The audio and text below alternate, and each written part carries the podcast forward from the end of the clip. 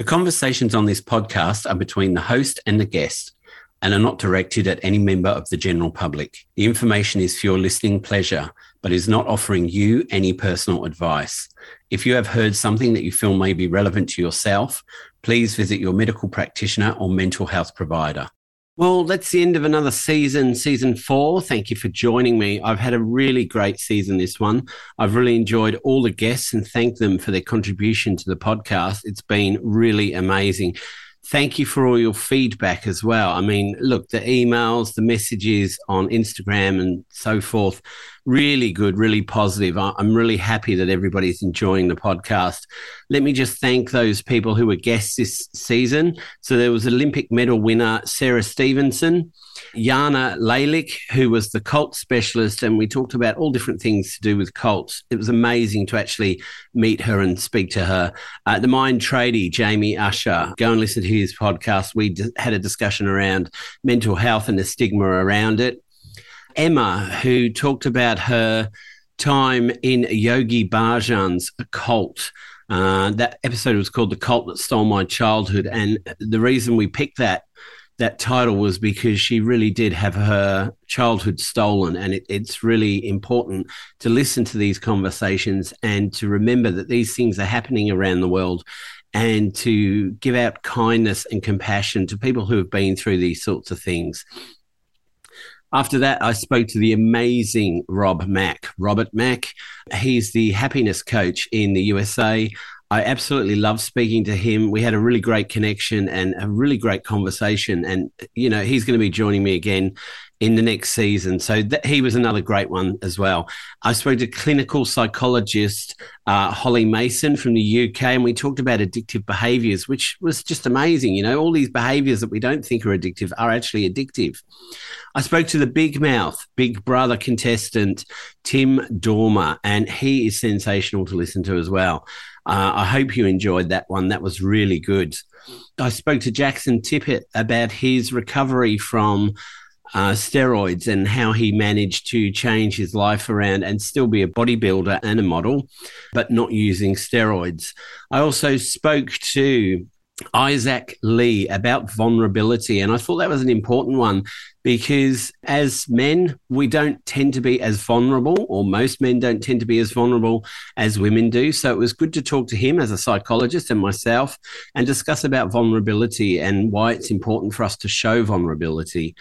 And the last episode today is with one of my favorites. It's Sarah Edmondson, who was part of the cult of NXIVM, and she was the whistleblower. You can go back and listen to her episode because, you know, when I spoke to her, I, I got a completely different outlook on what the cult of NXIVM was like and what they went through and how they had been brainwashed. And it's amazing when you hear from someone who's been in there what it's actually like. And if you haven't seen it, you should go and see The Vow Series 1 and Series 2. You should also pick up uh, Sarah Edmondson's book called Scarred because it's a brilliant read. Her episode was 149 if you want to go back and listen to that before you listen to this episode. But look, thank you everyone who's been involved this season it's been a tough one. I've had quite a few personal issues going on with a friend and also with my mum. So it's been hard going getting this season out.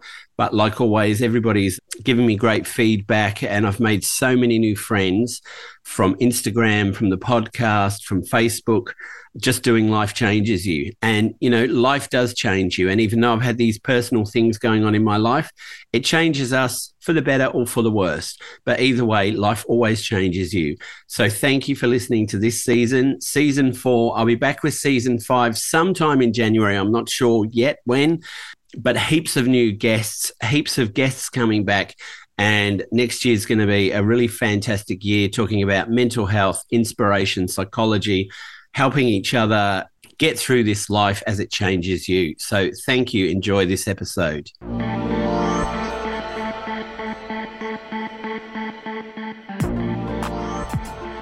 Hello and welcome to Life Changes You. I'm Daniel and I'm excited because I spoke to this lady, I think in last season, season, are we in season four? I can't remember what season we're in now. I think it was last season, maybe it was the season before that. But so I have Sarah Edmondson back with me. Now, Sarah was the whistleblower on the NXIVM cult. We're going to discuss a little bit about the NXIVM cult and then refer you back to that episode so you can have a listen because that was really in depth. But she now runs a little bit culty podcast with her husband Nippy, which sheds light on different cults around the world. And it's going gangbusters as far as I know, because it's just everybody I know is listening to it. So, hello, Sarah. How are you? I'm good. How are you, Daniel? Thanks so yeah, much for having good. me. Look, it's uh, it's good. Uh, it's 11:30 here in Australia, and it, I think it's about 8:30 a.m.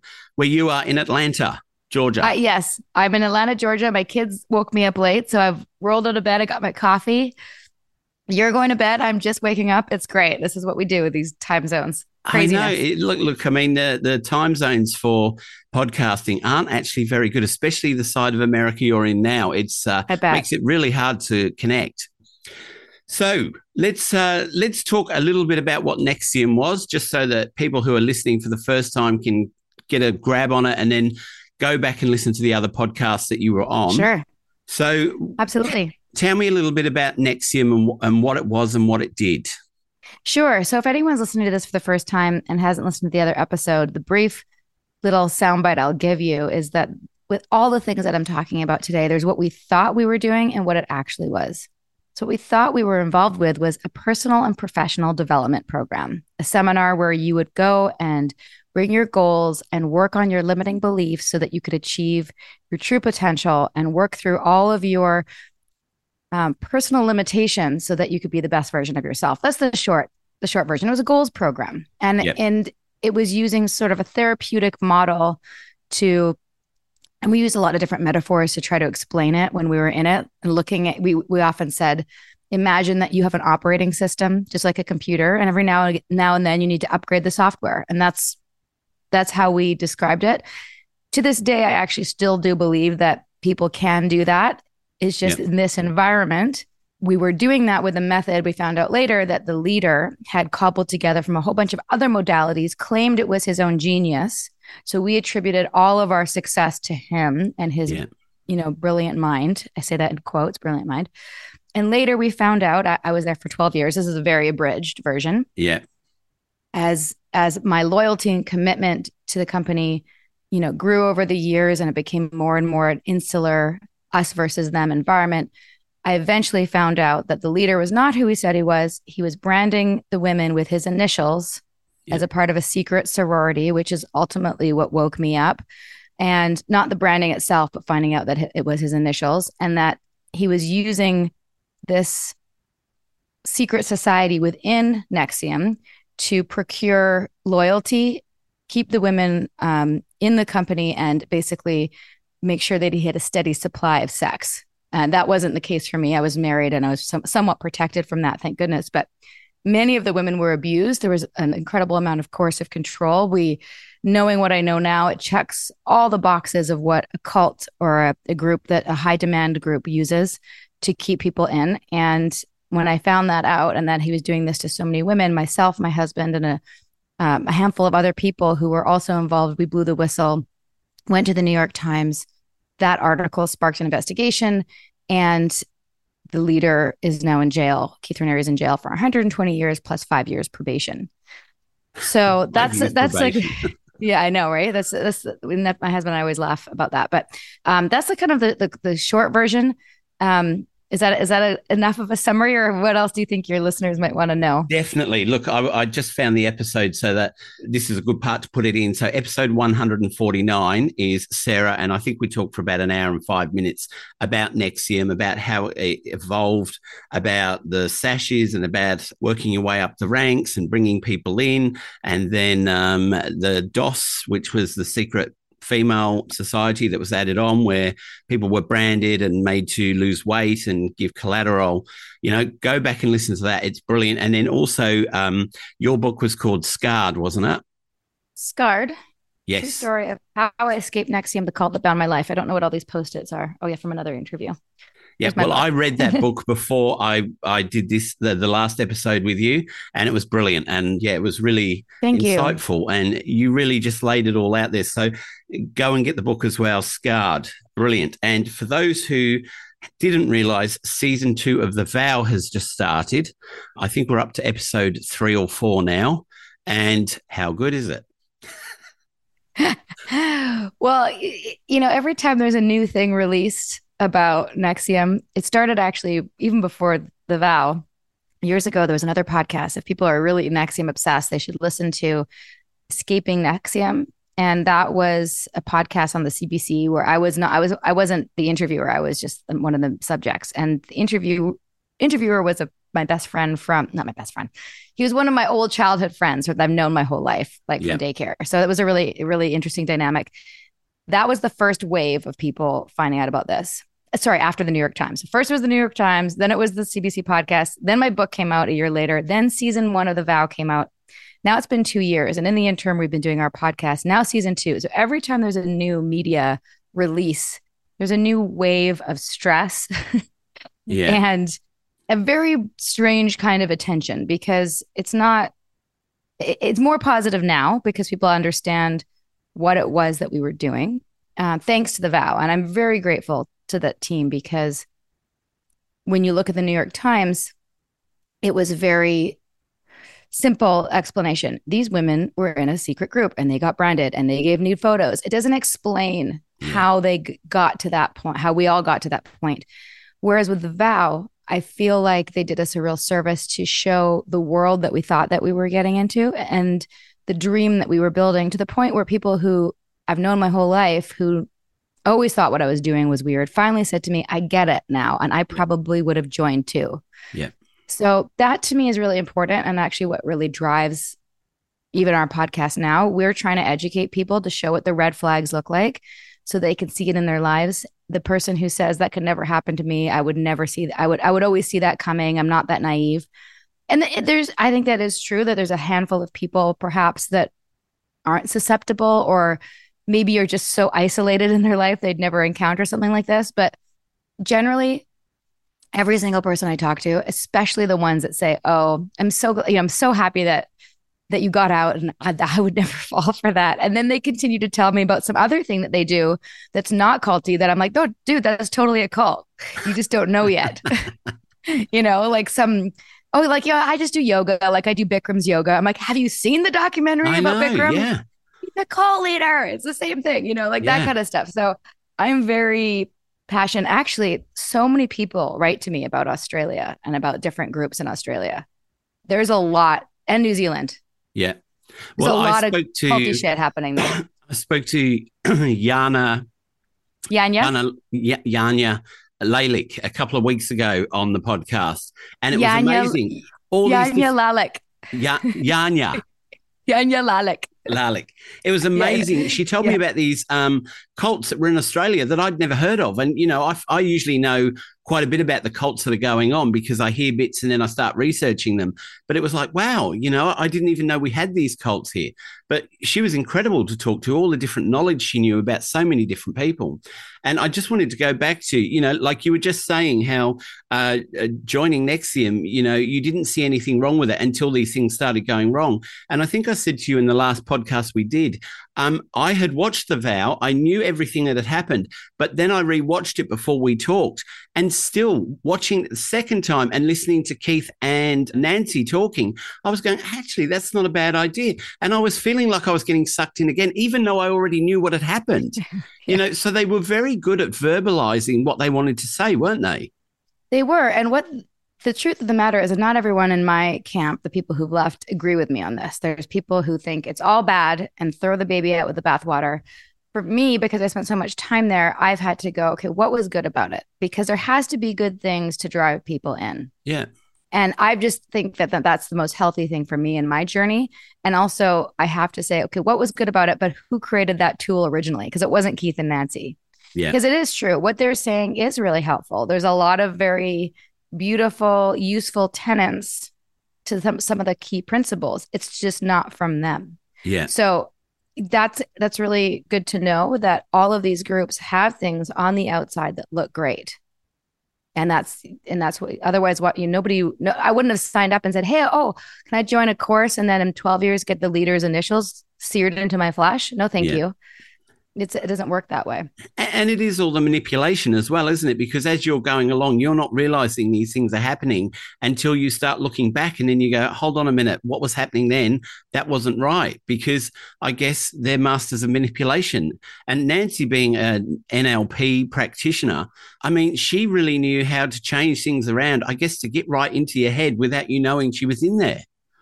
Absolutely. I mean, it's coercive control is insidious it's very hard to perceive if you don't know what you're looking at. And NLP in particular is almost invisible. It's yeah. a it's a skill it's a skill set. Like I remember, you know, we all learned it, not in the same way that Nancy did, but both Nancy and myself, like we'd meet people, ask them a couple questions. They'd say a couple things, and I'd say something like, "Oh, so are your parents? Your parents are divorced then?" And they go, "How did you know? You're like, are you psychic?" And I'm like, "Well, it's just sort of an I I could hear it in yeah. their language and yeah. i would make certain assumptions based on things that they said. Like after speaking to a such a huge volume of people over 12 years about their challenges it's like there was only so many challenges or limitations or problems that people had. I could see it like an equation. Yeah. Does that make sense? Yeah yeah so that there was almost like when nancy met people they would God, like wow, like you're so skilled, and it was, I mean, it, it, it did feel like magic in some ways. Yeah. Some, sometimes the way that she was able to help people, or you know, I, I, would give somebody an EM and work them through an issue, like maybe they hadn't talked to their parents or their dad or something in 12, 15 years because they had a fight, and then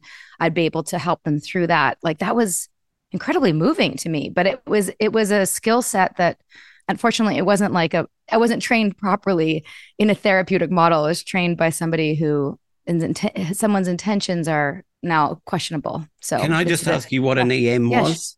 Sure. An EM is an exploration of meaning. So that's right. when you would you'd bring a challenge to a facilitator or a coach or an EM practitioner, exploration of meaning practitioner, and say like, for example, every time I'm doing my podcast, if one of my guests are late, that was me this morning, guys.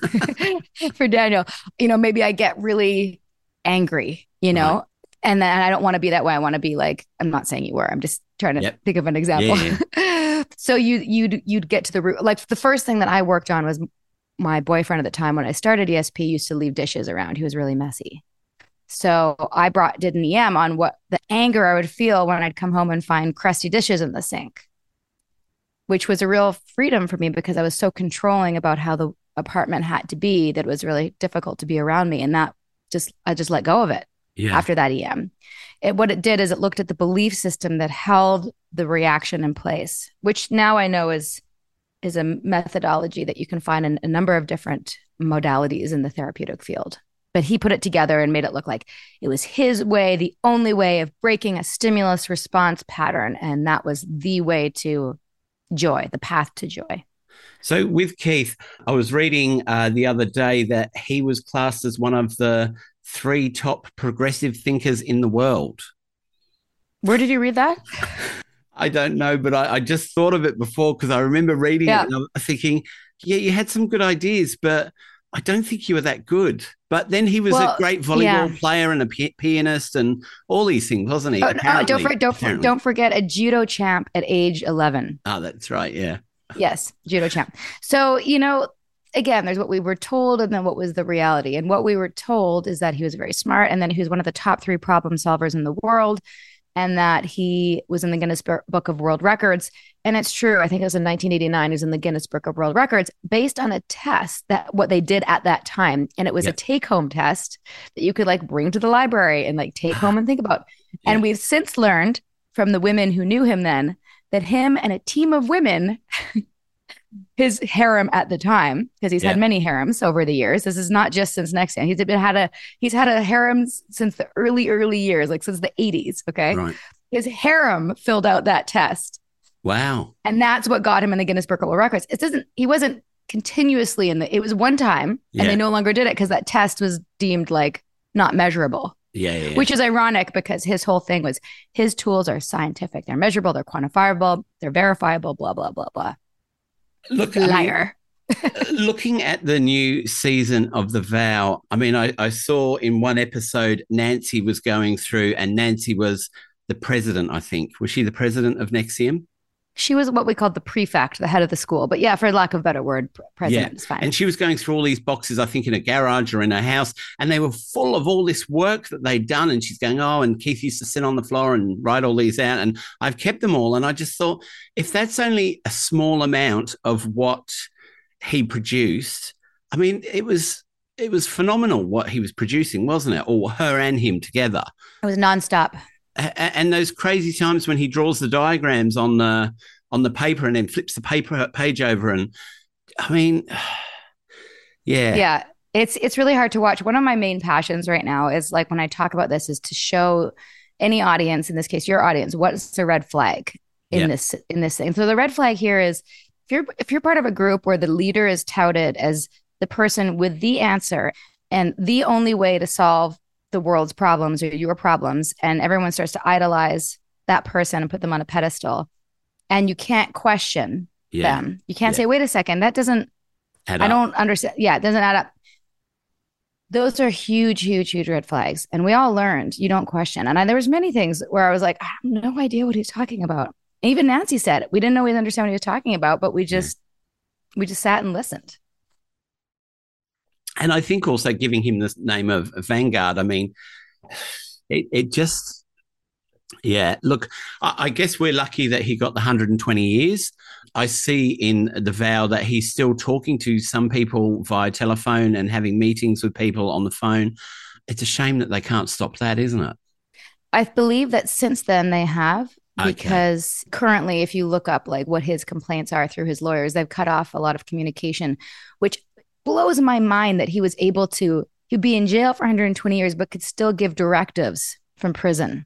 Yeah. And I, I i, think and this is totally just my speculation that in some ways they let him do that because it's all recorded. It's not like it's not like it's private conversations. No. You know all all conversations are monitored all emails are monitored all phone calls are monitored.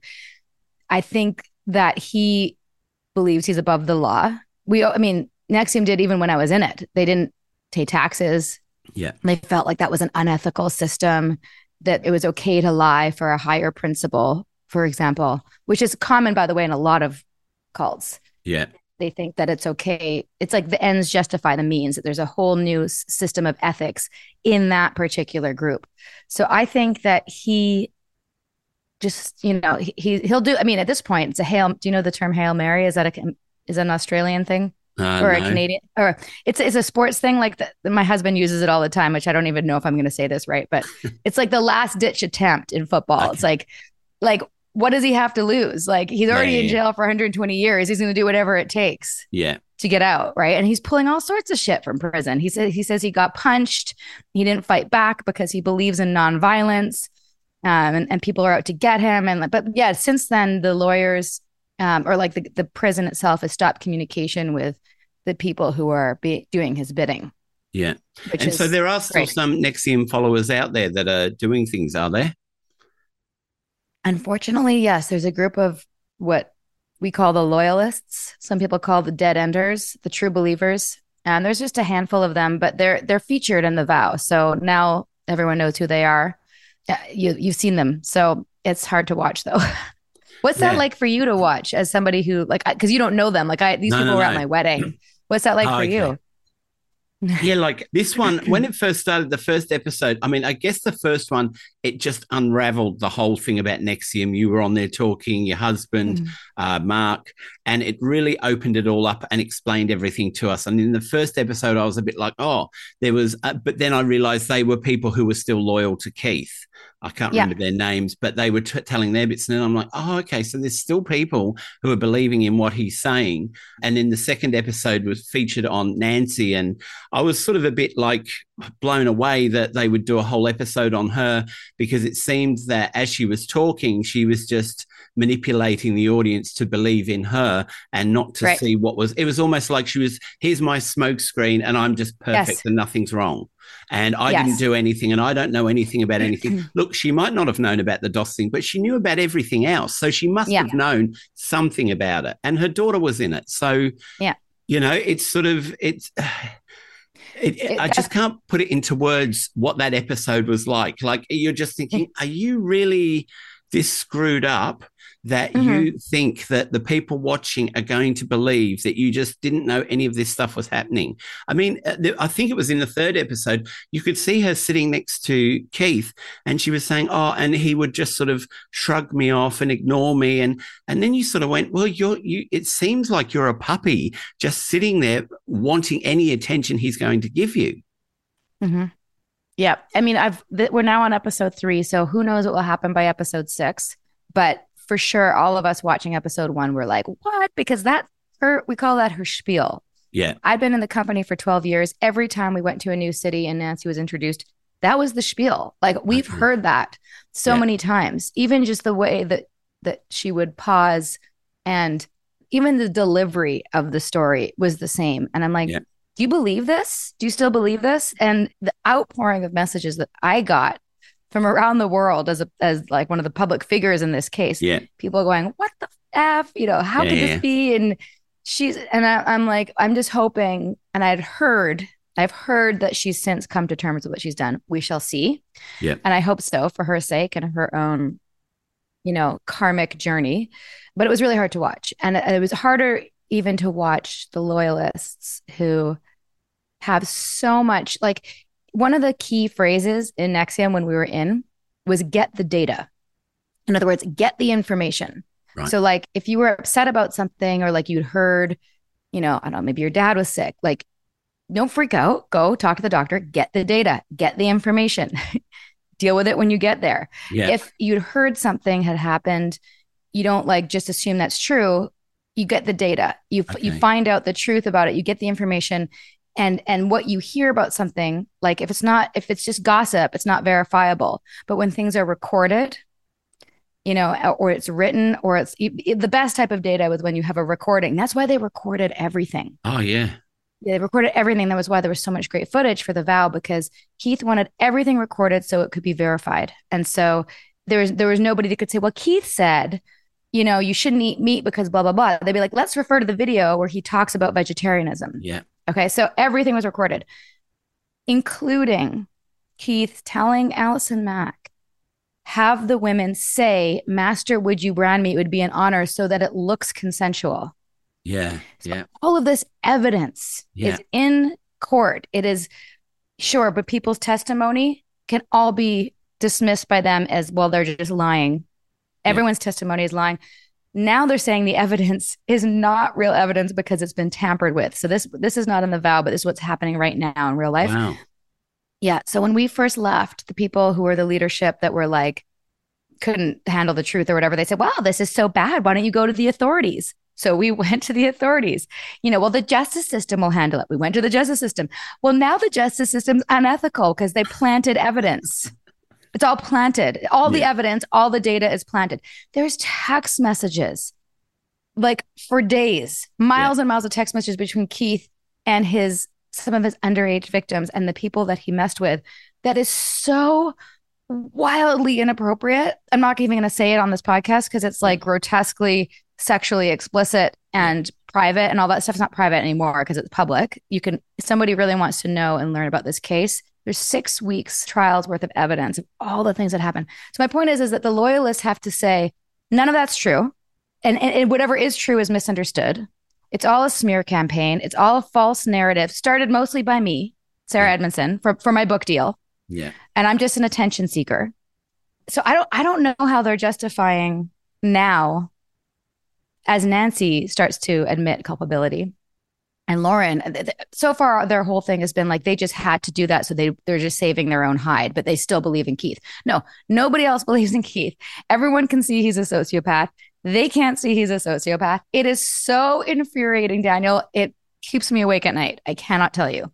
Well, look, in my opinion, uh, watching Nancy and Lauren, and I think Allison Mack has even turned now. Um, yes. You know, I, I have the feeling that they've done it all because either a lawyer or someone has said to them, if you don't distance yourself from this freak, you're going to go down for as much as him. And they all seem to just be like, oh, well, you know, a- accepting guilty pleas on minor things. Yeah. And, you know, I would like to see in my opinion, someone like Nancy, who is was the president, not culpable maybe for the sexual stuff because maybe she wasn't there, but everything else. And I still think there's a lot there that she could be charged with. We shall see what happens, I guess. We shall see what happens in yeah. the in the future. Yeah, we shall see for sure. I found the episode interesting because we spoke about this in the last podcast, the part on Tourette's. And uh, I mean, there's parts of it where I went, actually, they've got something here. But then the way they went about it was like, they haven't got something here because it was just so uh, I can't think of a word for it. I, I, know there was years ago there was a way of teaching people with autism how to put things into like colors and circles and squares, but it was when they got it wrong, they got slapped. So it oh. was it it worked, but it was so barbaric that it, it was mm awful. It made you feel sick when you watched some of these videos. Right. And I almost felt the same with the Tourette's thing. I mean, I can't remember the girl's name. Isabella. Olivia? Isabella.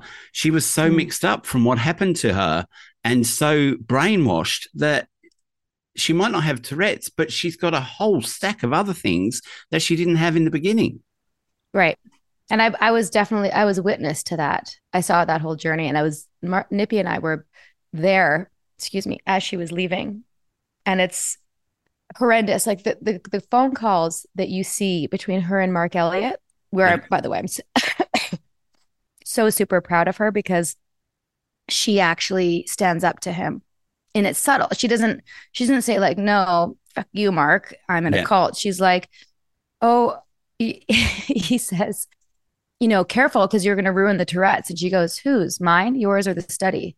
Like that's that's that's a subtle dig. And i was really really proud of her for saying that truly because nobody stands up to these people you know? And that's that was good for me to watch. But i will tell you that i heard like i would be with her on phone calls with mark during that time and he gaslit her so badly that she was spinning. Like she was strong there but i've seen her just be like derailed by him in the most abusive way that I can't even I can't even explain without playing you the phone call, which I don't have obviously, but yeah, yeah. it's um it's very upsetting to watch somebody get gaslit when you know what is going on.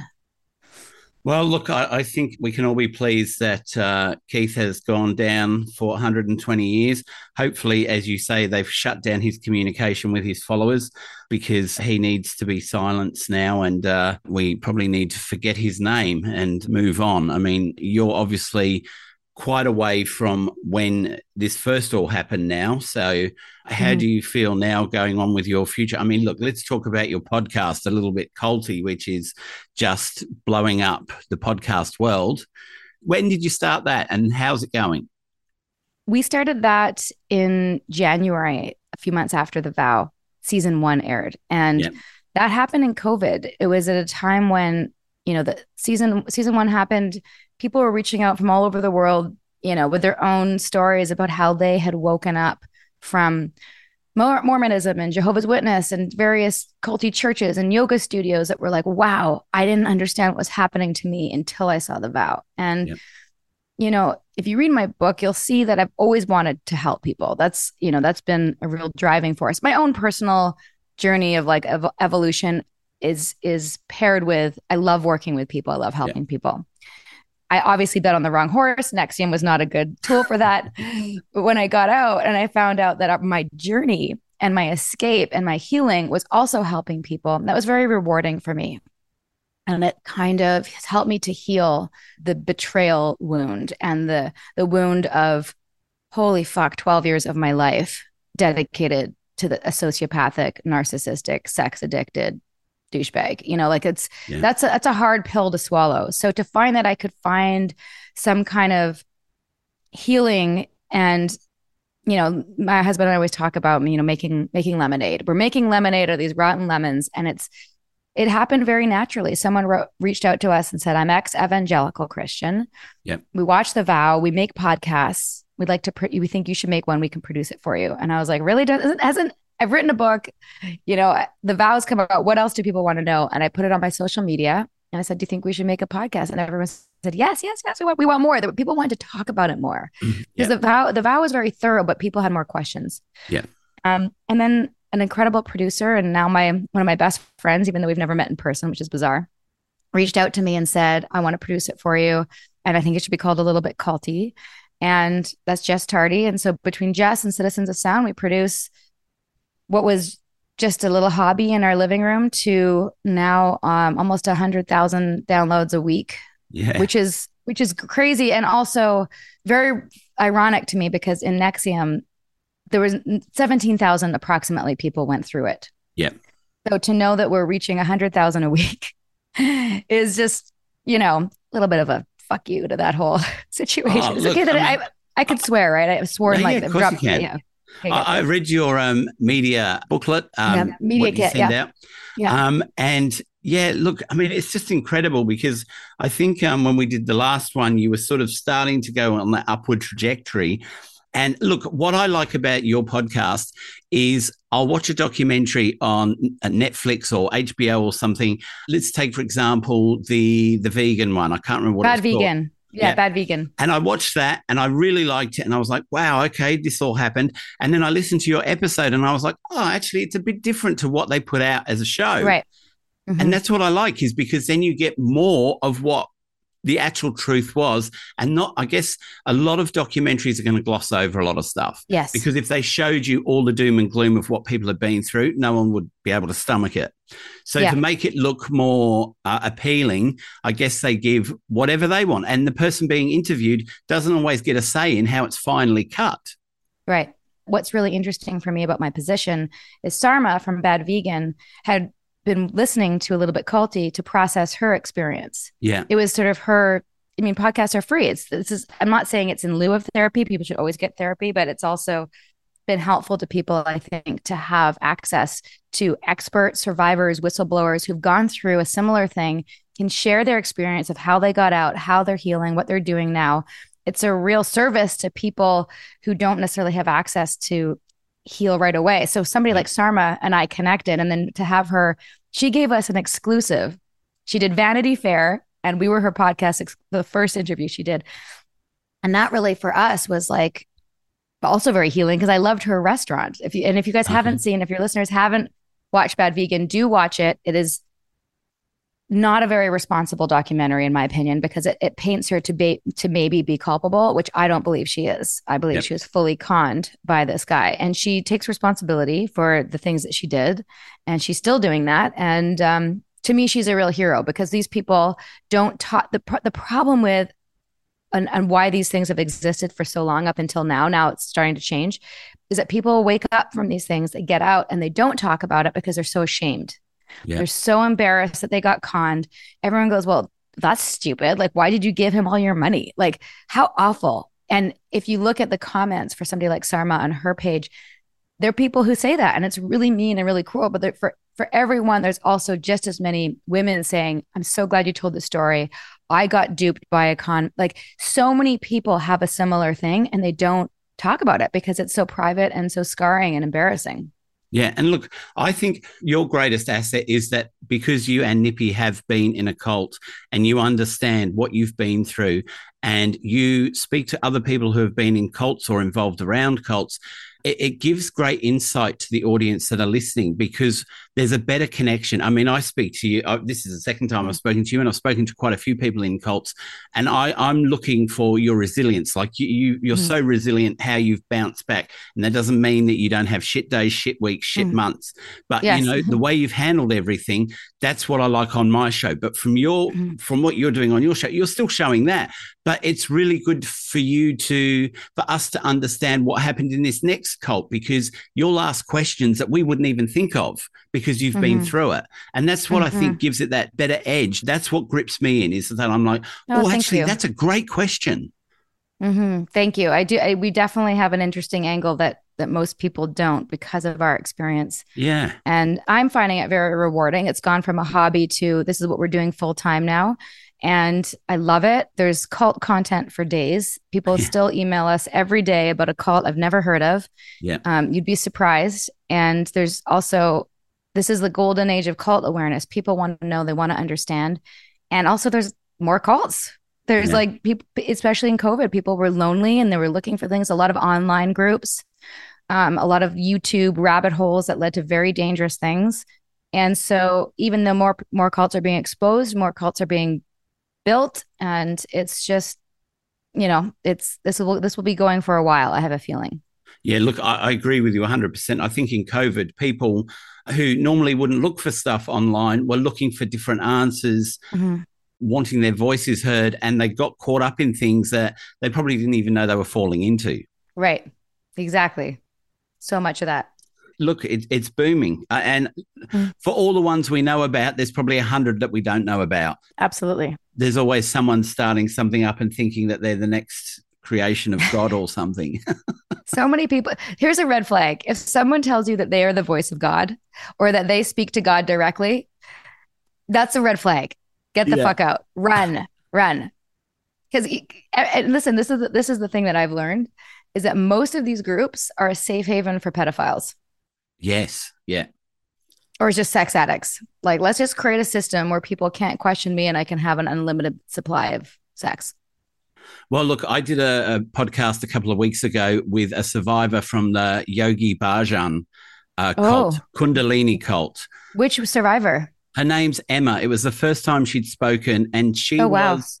If, if you see the photos, she's like about three or four years old, sitting on his lap. Okay. And she said that she was like I don't think she used the word icon, but she was the one that all the parents in the group wanted their child to be on his lap because she was like, everybody wanted to touch her as well as touch him. And she said, if only they knew what was going on behind the scenes to me, the parents would never have wanted their child on his lap. Um, and so that podcast Ugh. was out, I think, two weeks ago. And I she, should listen to that. You should, because mm. I might have to take it down. really? Why? I can't say, but it might have to come down. And uh, so I want everybody to listen to it as many times as they can and share it because, yeah, it might have. Is it legal? It's a legal concern. Uh, yes. Oh, Even I'm sure. I, I, backed it up with the Olive Branch report and all these other reports that have been done and exposed what he was like. There's still those followers who want to silence. Stand strong, Daniel. St- stand strong. You know what? We haven't. That's been on our list for a long time to do a Kundalini episode.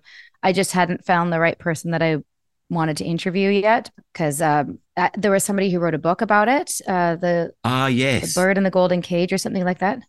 Is that the one that then got harassed after it was released? I think so. Yeah. Well, this is episode 174. If people want to go and listen to it, I, I implore you to listen to it. I had to record quite a big trigger uh, thing before it because there was a lot of triggering stuff in it, even though we decided to cut nearly, not cut out, but not talk about the sexual abuse because I know there are some people out there who just want to listen to those things and get off on it. So we decided we won't put the sexual stuff in. You can go back and read the report if you want to know what happened sexually to people. Ugh, yeah, it's it's such a tricky thing, I, and you know we had the same thing when we when we talked to a number of different survivors, and people were like, "What?" But like, what happened? And you didn't get to the details. I'm like, that's not my role, and it's too triggering and it's too personal. Like, you can watch the documentary. I'm not going to ask them to also like, especially with somebody like Evan Rachel Wood, who was in the doc Phoenix Rising about Marilyn Manson. Oh yeah. And we had to say like allegedly a million times because his lawyers are super litigious, but I wasn't going to ask her to go into anything that she'd already talked about in the documentary because I just know what that's like. It's like I remember doing an interview when I first started and getting on Zoom with somebody and and I, would only talked over email and I get on there like, so tell us about the night of the branding. What was that like? How'd you get there? And I was like, for fuck's sakes, no, I'm not. Yeah. And at, at first I didn't even know how to articulate yeah. that I didn't want to do that. Um, and now I do. I'm like, actually, I don't like. That's why I wrote the book, so I don't have to go into those details yeah, anymore. Yeah. It's too triggering for me, and you can you can read that, and people can read that, but I don't. That's a boundary for me. Yeah, yeah. yeah. Um, so, you know, and I I respect that with other survivors too. Like you've already talked about it in the documentary. People want the details. They can go watch that. I'm not going to have you reiterate it. How are you doing now? How's your heart? How are you healing? What do you want people to know? You know, it's anyway, it's tricky. Yeah. It's a tricky subject. Well, it's look, tricky. with that podcast, we actually spent two and a half hours recording it and we did it in 10 minute lots and we planned it all out. And then afterwards, it got edited three times to make sure there was nothing in there that could be taken against her. But still, let's just wait and see. But uh, it was an important story, and I was mm-hmm. happy to give her the outlet to do it because I thought she was really brave to come forward and, and talk mm-hmm. about it. And mm-hmm. if you wanted to look online, you could find I, I can share with you some of the stuff after the podcast because Okay. yeah, she's a very brave woman, and, and I hope everything goes well. All right. So a little bit culty. Look, I, I love it. I love it. There's so many good episodes in there. Look, you might not like every episode, but go and give it a go Yeah. because Sarah and Nippy do a great job there, and there's some uh, there's some great stories there that you won't hear anywhere else. And if you do, they won't be as good. Thanks for saying that. We we certainly enjoy it, and you're right. Not every ep- there's some episodes that might not float your boat. Just skip it. Yeah. That's Come back the next week. hmm So when are we seeing a little bit culty on tour? You know, we'd like to do that. We'd like to get settled here in Atlanta before we Yeah. do any trips. So we'll probably do a live show here, see how that goes. We did one at South by Southwest last March, and that was really fun to meet some of our listeners in public um, and look in real life. We did Yeah. have a trip to Australia planned at one point. We were supposed to do a seven city tour, not with the podcast, but as with a with a speaker series about Okay. Yeah, I Um, think you said that in the yeah. last podcast. Yeah, it didn't come to fruition mostly because of COVID and rules and things like that. But um, if that happens, I will for sure let you know and arrange to meet. Yeah, that'd be great. Well, Sarah, is there anything else you want to add before we wrap up? People should Sure. watch the end of the vow. Right. Watch the end of the vow. Come follow us over on Instagram on a little bit culty. And the other thing I'd mention is people listening who are coming out of cults or anything abusive or coercive control or anything that they're healing from. There's a, a community that we're involved with called hashtag I got out. Oh yeah, and that that community is really important and has a lot of resources and i'm very passionate about um, making sure that people don't feel ashamed. And that's you know what really what drives me is that you know this can happen to anyone. And if you feel like it couldn't happen to you then that's your blind spot because you won't see it coming. It's good to know how it could happen to you. And it's different for everybody.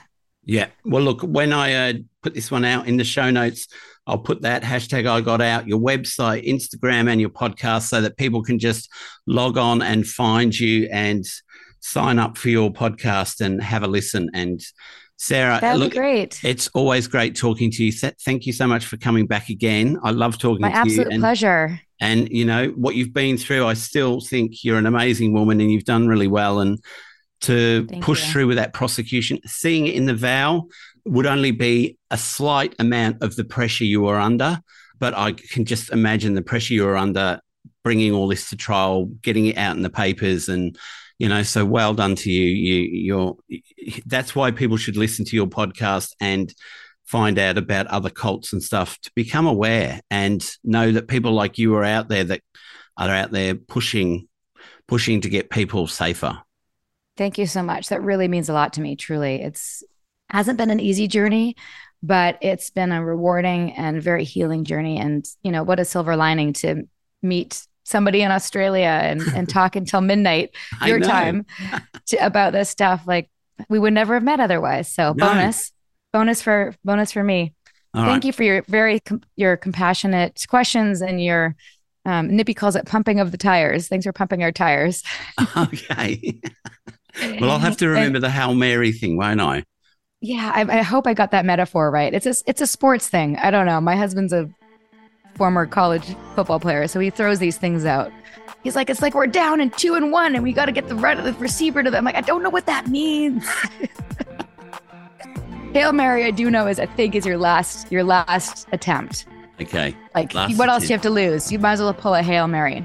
yeah yeah Google it though. Don't use I it will, before I will. you check. I I'll think I get it wrong. Hail Mary. All right. Thank you, Sarah. Have Take a great care. day. Yes, let me know when this is out, and I'll help you get the word out. No worries. Thank Okay, you. Okay, take care. Cheers. Bye bye. Bye.